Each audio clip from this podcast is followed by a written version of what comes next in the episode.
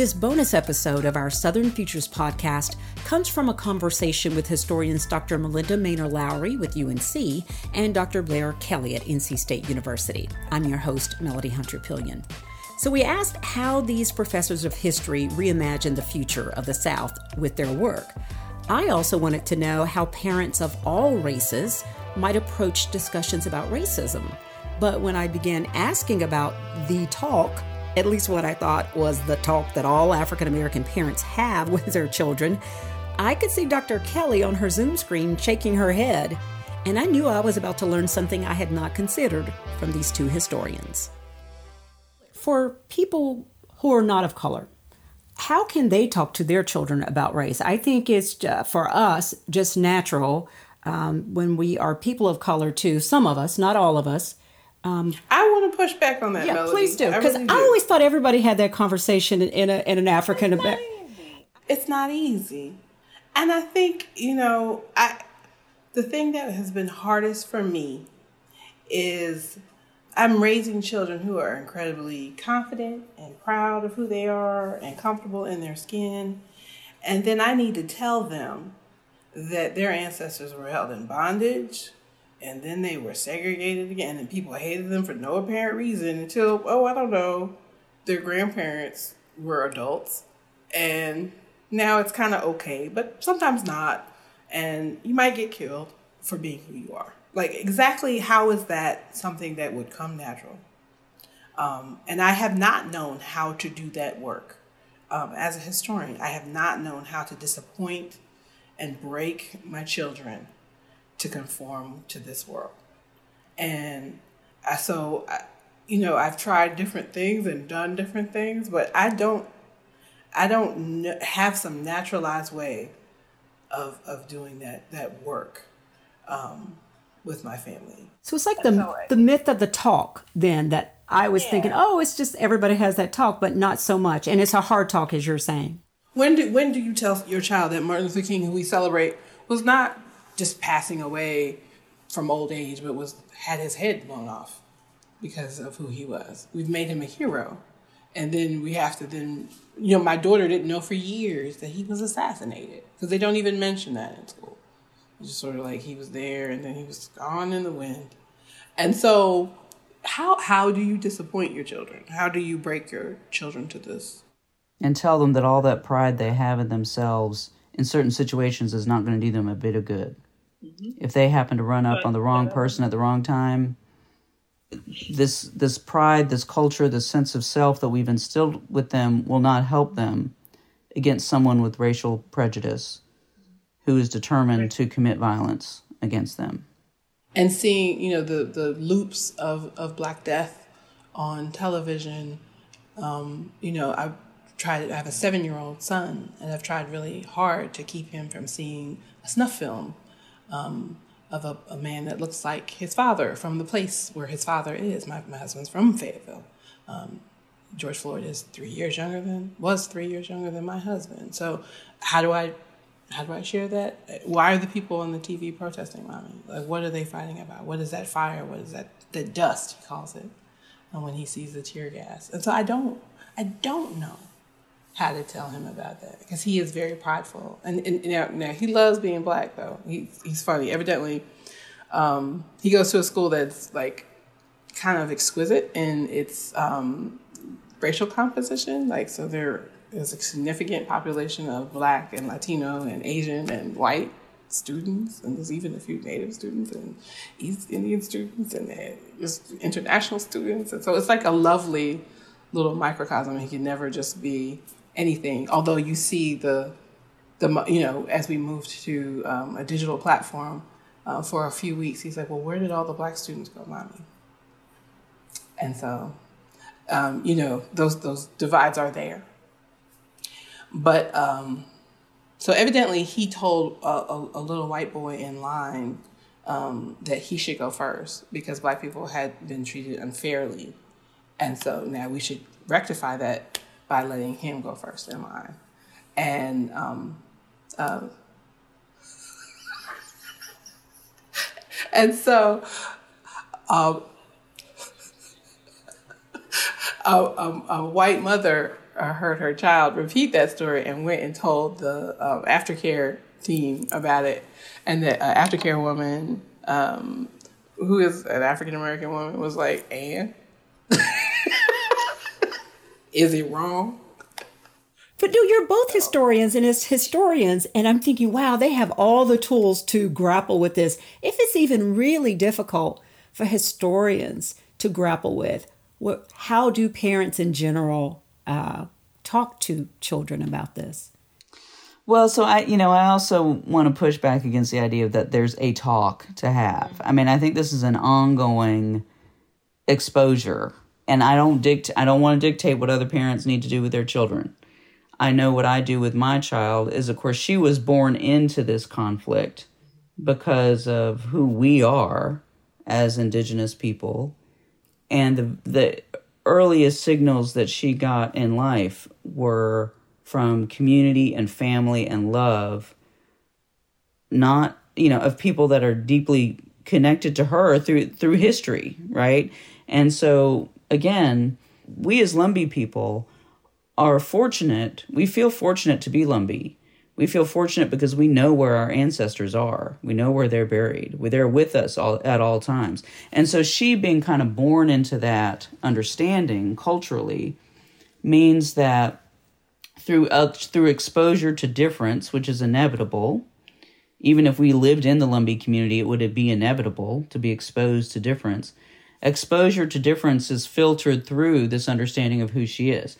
So then we can bring, we can have a con- an ongoing conversation about fairness, about to- well, we don't even talk about tolerance. We talk about judgment and lack of judgment, and we talk about when we're judging other people. What are we? What are we judging them on? Are we judging them on their behavior?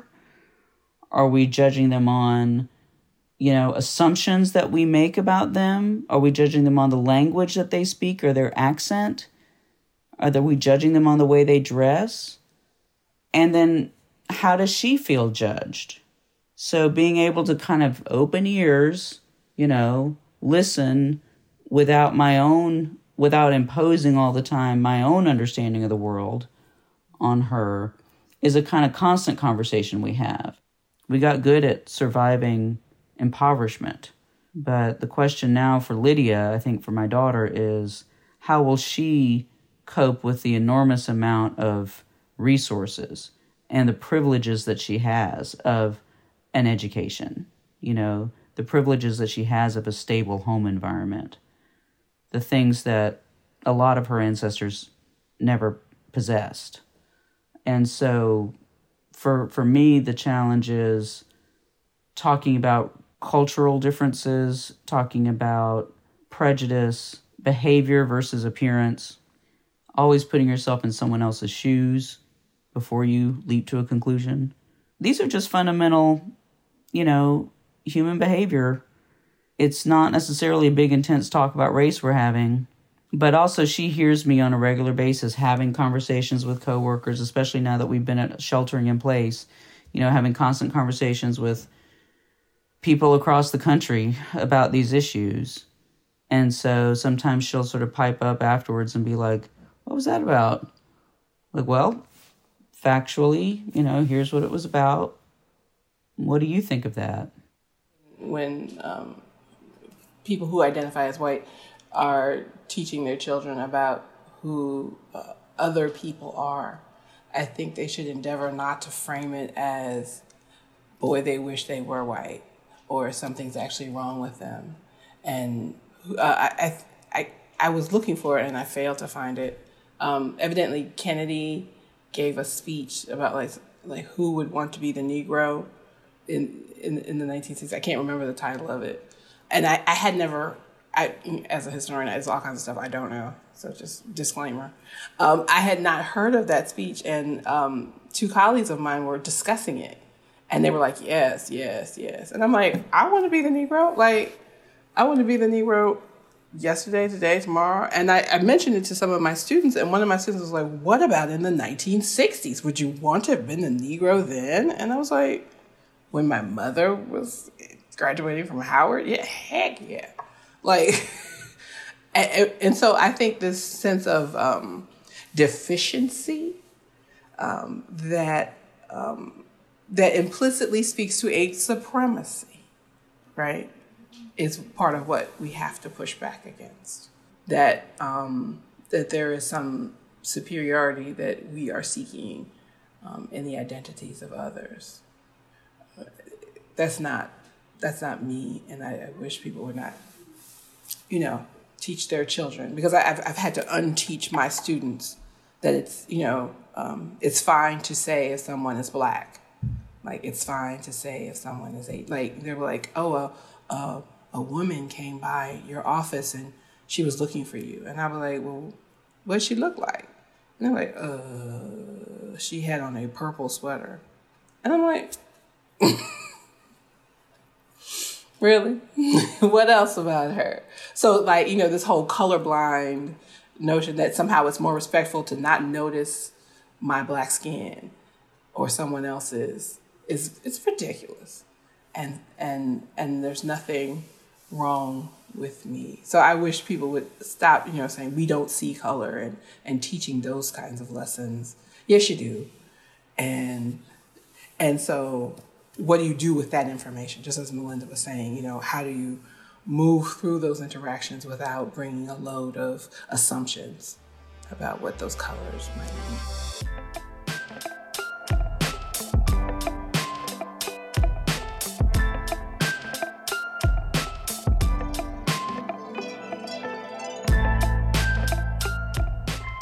We're going to wrap up the show, and I want to ask you both if you have some final thoughts that you'd like to leave us with about building building the future and moving forward, but using history as a guide. I still want to be a historian. I do not want to be a you know a person who, who writes fiction, although I, I love fiction. Um, I still want to, to plumb the depths of, of our real lived experiences and recreate those and remake those, but I want to do it in a way that is compelling to a broader audience, because I think our stories are powerful. And I think they are telling about who we are as Americans, not just Southerners, but as Americans. Um, and so to do that work um, requires a different way of writing and thinking. And, and so I'm reading writers that inspire me to to, to think uh, in that way. And, and Malinda is one of those writers. Uh, you know, you open her new book um, to those first few pages and you're drawn into a narrative of people and place um, that is not just strictly, you know, here are the facts and, and here's how history um, unfolded strictly through time. You are drawn to a, a, a narrative that is grounded in that history, but um, lovely um, and compelling to anybody who might open the page. And so that work, that kind of uh, retelling, that that, that self-reflectiveness, um, Um, the drawing on our own ancestors in ways that we were trained not to do, right? We were trained to strictly avoid thinking about our own families. Um, so I am thinking about my family, and I'm thinking about those stories that are passed down, and I'm using them because they are a form of knowledge um, and a form of, of, of telling. And so I'm also blending the, the, our present moment into uh, what will be historical work. And your appearances, Blair, on C N N and N P R and news outlets all over the country really serve to concisely explain these issues with a deep level of accuracy that's factually based and therefore a lot more powerful than the repetition of myths and platitudes that typically come across with more standard interpretations of the past. And so, you know, I think we need more and more of that about our region. When I say our region, I guess I mean the South, but I really think of the South as a as a region of subregions. You know, you are able to help readers and viewers and listeners better understand the moment that we're in by using this technology, which our ancestors were not, that was not available to them, and um, also using the language of co- the contemporary moment to help people immediately reframe and rethink something that they thought they understood. And I think our the reason why we still teach as historians, even though we both have administrative roles, I mean, we still teach because we practice that work with our students, and our students teach us ways to communicate that are more effective. And my children, my child teaches me, you know, ways to communicate that are more effective. And so when I talk to her about race and racial inequality, and I talk to her, of course, because we're Lumbee Indians, I talk to her specifically from that lens. And that's a place-based lens, right? It's about ancestry and heritage, but it's mostly about family and where do you come from. Historians Doctor Blair Kelley with N C State University and Doctor Malinda Maynor Lowery at U N C Chapel Hill.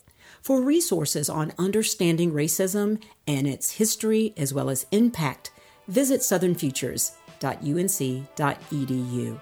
This podcast is powered by the Southern Futures Initiative, a new collaboration between the College of Arts and Sciences, U N C Libraries, the Center for the Study of the American South, and other units of the University of North Carolina at Chapel Hill. For executive producer, Doctor Malinda Maynor Lowery, sound editor, Mark Meyer, and associate producer, Ellie Little, I'm your host, Melody Hunter-Pillion, at the Center for the Study of the American South. Join us again next time. Southern Futures, reimagine the American South.